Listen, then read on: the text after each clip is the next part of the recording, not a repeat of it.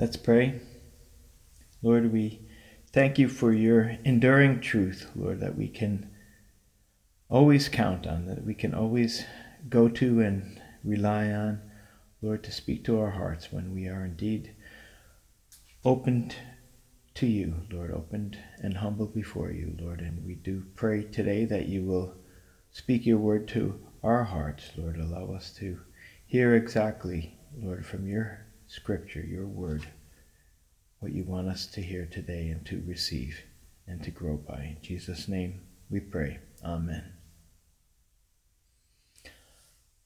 The words spirit and wind and breath are the same words in New Testament Greek. Uh, tr- they are um, translated those ways from the Greek word pneuma. And it is interesting that in Genesis 2, after God formed the first man, Adam, he breathed into his nostrils the breath of life, and the man became a living being. 1 Corinthians 15:45 says the first man Adam became a living being the last man the last Adam meaning Jesus became a life-giving spirit that was Jesus' God-given purpose in coming into this world, giving spiritual life to us, breathing spiritual life into us. 1 Corinthians 15:46 goes on, however, the spiritual is not first, but the natural, and after the spiritual. The first man was of the earth, made of dust. The second man is the Lord from heaven. As was the man of dust, so also are those who are made of dust. And as is the heavenly man, so also are those who are heavenly. And as we have been born, and as we have borne the image of the man of dust, we shall also bear the image of the heavenly man. Think about all of that. And we may also remember, too, when, when Jesus met his disciples after his resurrection, he breathed on them and said, Receive the Holy Spirit. That's from John 20 22. Well, today I want to look into what it is to be born again or born of the Spirit or born from above. They're, they're, they're all the same thing. Jesus told Nicodemus, Do not marvel that I said to you, You must be born again. The wind blows where it wishes, and you hear the sound of it, but cannot tell where it comes from and where it goes. So is everyone who is born of the Spirit. That's what Jesus said about being born of the Spirit. It's like the wind. What is it like to be like the wind? It is God coming into you and giving you direction and setting you in motion. God guiding you in all that you do. It's no wonder that the Apostle Paul could write in Romans 8 that there is therefore no condemnation to those who are in Christ Jesus, who do not walk according to the flesh, but according to the Spirit. If you are born again in Christ and walking after the Spirit, then you are being led by God Himself. It is Him, it is God who is leading you. There is no sin in him. And therefore, there is no condemnation to those who are following him or following his leading, his ways. Are you in God and in Christ Jesus? You know, that's what Jesus prayed to the Father for all those who believe who believed in him. He said that they he prayed that they also may be one in us. In us.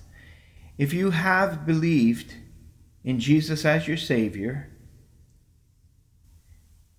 and desire to follow Him as your Lord and your God, then you are in Him. You are already in Him, legally speaking. That's all it takes. He has adopted you by His grace. You are legally His. But there is more to being in Christ Jesus legally only. There is also the living and walking in Him, the living and walking in His Spirit as His child. What does it mean to live and to walk in the Spirit? Well, walking according to the Spirit means that there is something for you to do as well. It's not just everything uh, that's been done for you. That is that has been done in justification, of course, but salvation is is in three parts. It's justification, sanctification, and glorification. And this walking according to the Spirit means the sanctification part. It means there's something for us to cooperate with our Lord doing, something for us to do as well. What you are to do is to follow His will, to follow the leading of the Holy Spirit. The Holy Spirit who was placed in you when you believed. You see, you cannot simply be a Christian legally and act like you are not one without anything negative happening. If you are a noble, and you are if you are born from above, then you must act like a noble, even if you haven't received all your inheritance yet. You are not yet glorified, which means you can and you will sin as you walk this earth. Even in such a case, you will still remain a justified child of God. Of course, we repent, but we are His child. But if you live like you are not God's child, always sinning and always doing your own thing apart from God's will, well, three things will happen to you. One, you will be condemned by the devil. His lies will tell you that you are condemned, that is. Two, you will be dominated by sin and you will be um, in, in its bondage. And three, you will be disciplined or chastised by God. Sin will begin to dominate you and you'll be uh, held by its bondage and, and unless and until you cry out to God for help and submit to Him again. But before that happens, you will have left yourself open to thoughts of condemnation. And those thoughts are not from God, but from our adversary, the devil. And the devil will be constantly condemning you and attacking uh, your faith, telling you that you are outside of God's love and His grace, as evidenced by your sin and the bad things uh, that are happening to you, which which will be God's actually God's discipline. But the Bible tells us the opposite of that. It tells us that God's discipline is a sign of God's love for us. Hebrews 12, 6 to 7 says, For the Lord disciplines the one he loves and chastises every son he accepts. It goes on, endure your suffering as discipline. God is treating you as sons. For what son is there that a father does not discipline? So God calls us to abandon sin and to live for him. And if you obey God's Spirit, that is in you, there will be neither condemnation or discipline when you when you do so. Again, there is no condemnation for those who are in Christ Jesus. That's no condemnation, uh, um, no rightful condemnation. Yes, the, the devil will will throw accusations at you, but there is no condemnation to those who are in Christ Jesus, who do not walk according to the flesh, but according to the Spirit. For the law of the Spirit of life in Christ has made me free from the law of sin and death. So, as a Christian, you are free from the law of sin and death, but you have to be following the Holy Spirit in order to enjoy that freedom. As a Christian, you've discovered true righteousness, and that is in the person and the work of Jesus Christ. You have seen and understood that you have been made righteous like him in him identifying with him in his in his death and identifying with him in his resurrected life believing in and receiving him you have taken on his righteousness.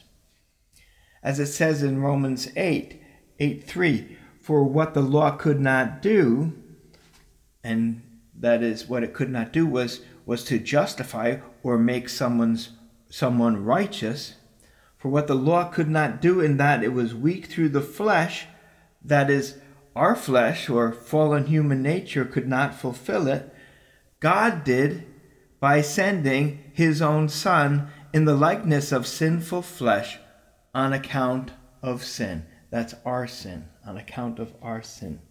Jesus did for us what we could not do for ourselves that is, make ourselves righteous before God.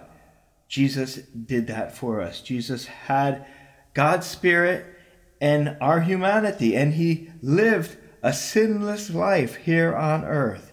Nevertheless, he gave of himself and died on the cross for our sins.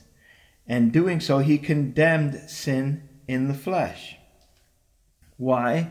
So that the righteous requirements of the law might be fulfilled in us who do not walk after the flesh, but according to the Spirit. That's in uh, verse 4 of Romans 8. And that's an ongoing thing for us Christians as long as we are here on earth. Jesus died so that we could become righteous and so that we could fulfill God's righteous requirements as we walk in and by the Spirit. We can do that no other way. So, as I said last week, because sin was condemned in the sinless Jesus on the cross on our behalf, we Christians who have put our trust in Jesus now have a choice, now have the choice and the power not to sin, but to walk in righteousness. But that is only by Jesus' righteousness and by his Spirit put into us at our new birth in him.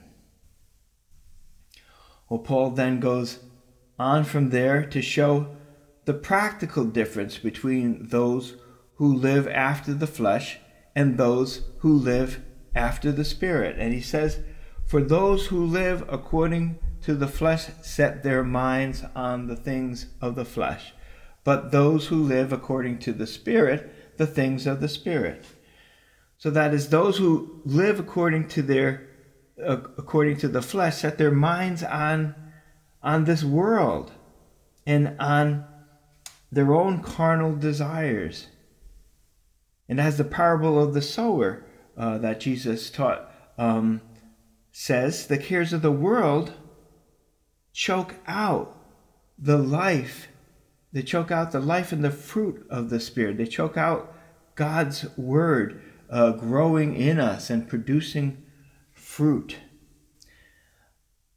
People like that barely consider uh, the spiritual realm when, when the cares of this world and the deceitfulness of, of, of riches take over them. They don't consider uh, God each morning or inquire of God uh, for for anything much, but they simply do what they want to get what they want, what they want, and their way, and they go on working as if it's all up to them. That's not a Christian way of life. Yet some Christians think it's okay to live that way. It's not okay.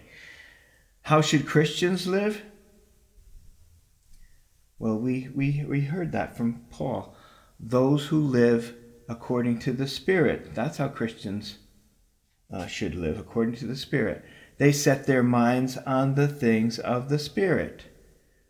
Well, how do they do that? How are they different? Well, the best way I know how to do that is to give your waking thoughts and your waking words to God. And then look to Him for His word back. When when my waking thoughts are not toward God, it tells me that something is wrong inside of me. Anxiety has, has somehow crept in and gotten a hold of me. And my, my focus is not on God, but, in, but on myself and what I must do or, or what I uh, have to do. You have to put that aside you have to seek the Lord in those times. If I go my way without seeking the Lord, without seeking His word and His counsel, something is further wrong. And things won't end well that day for me. I, I know it. I've, I've been through it myself. No, I need God's counsel daily. I need His word daily because this fallen world bombards us with its cares and its difficulties. And it seems that everything outside of ourselves works against us, works to kill us. And when we are focused not on God, but on these things, we become alert and, and anxious self preservation instincts begin to kick in naturally. But we have to remember that we are not simply human beings anymore if we are in Christ. We are also spiritual beings, spiritual, eternal beings. And we must grasp what that means. We are spiritual beings first, not natural beings first. We were natural, now we are have been made spiritual through Christ. And that comes first now. We are spiritual beings first now that Jesus has saved us and now that we belong to Almighty God, now that we are His children. 1 Corinthians 6.20 uh, says, or 6.19 says, Or do you not know that your body is the temple of the Holy Spirit who is in you, whom you have from God, and you are not your own. For you were bought at a price. Glorify, therefore, glorify God with your body. Jesus said of his disciples in his prayer to the Father, They do not belong to the world just as I do not belong to the world. John 17, 16. The problem is that we don't know another place yet. This is where we grew up. This is the world that we know, and we don't know heaven except for what Christ and God reveals to us about it in in Scripture and, and except for our personal relationship with God. I wake up every morning thinking about God, but I end up every evening thinking about things of this world.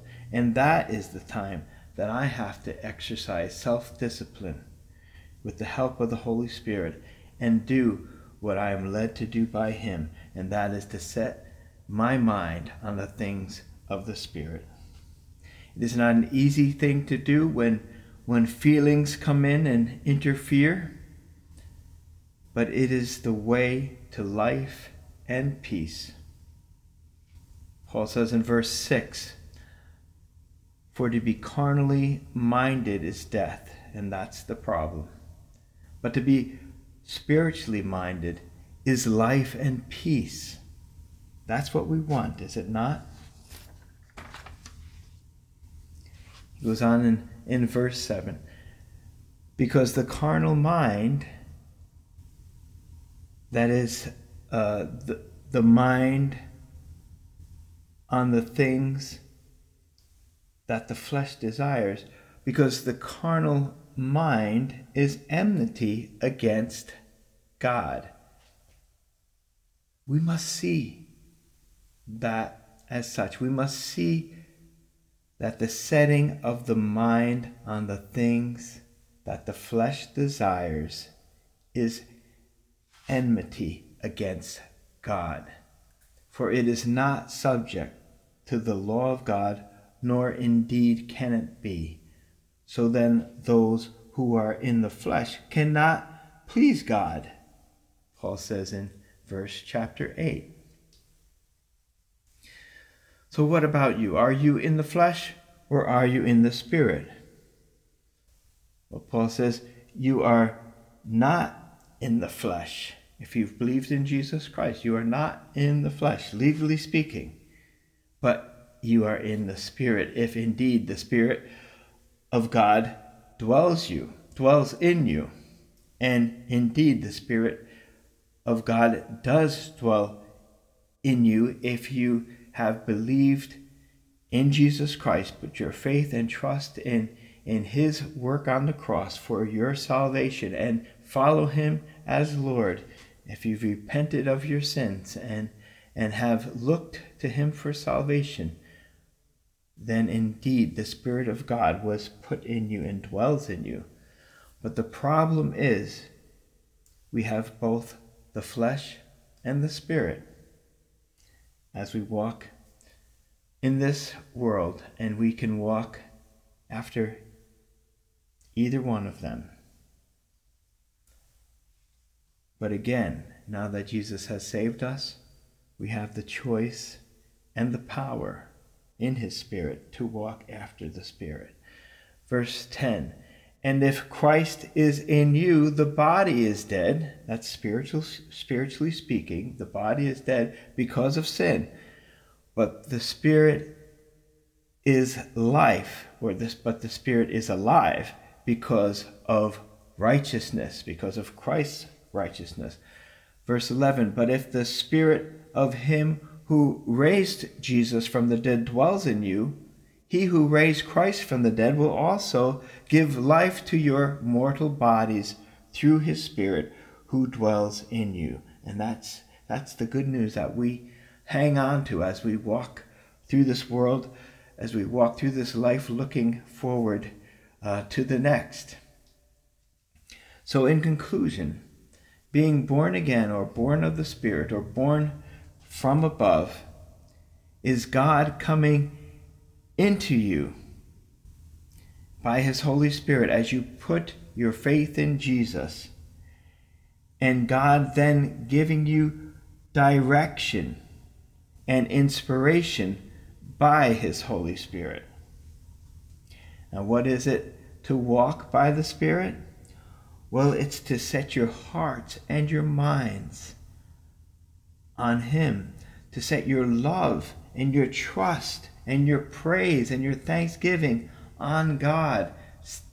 You have to do it. You have to discipline and train your mind, not in the ways of the world, but in setting your, your mind and your heart on God. And then, once you've done that, It is simply to follow his leading, to follow the Holy Spirit's leading. So set your minds on the things of the Spirit, the things of the Spirit. Set your love on, on God. You see that over and over again in, in the Psalms. That's what God wants us to do, and, and He's pleased with us when we, we do that. And if we do do that, we will not fall away. We will not follow after the flesh. Let's pray. Lord, again, we thank you that you not only told us what to do, but you uh, gave us, Lord, your Holy Spirit, that we can actually do what you ask us to do as we rely on you, as we put our trust in you, as we set our, our love on you and set our hearts on you. Lord, thank you that you are the only thing, Lord, that lasts forever and ever, and the only thing um, that we can count on, the only person we can count on for, for pure love. And Lord, we, we thank you for your salvation and all that you've done for us. And Lord, I do pray for anyone listening today that has not understood or put their trust in you for their salvation. Lord, we ask that you would take them from the natural realm to the spiritual realm as your adopted child, Lord, as you as you Lord lead them to yourself by your Holy Spirit. Give them faith. Whoever is listening that doesn't have faith, Lord, we just pray that you will use this time and use your word to draw them to yourself and to prove yourself to them as faithful and loving and as their Lord and Savior. In Jesus' name, amen.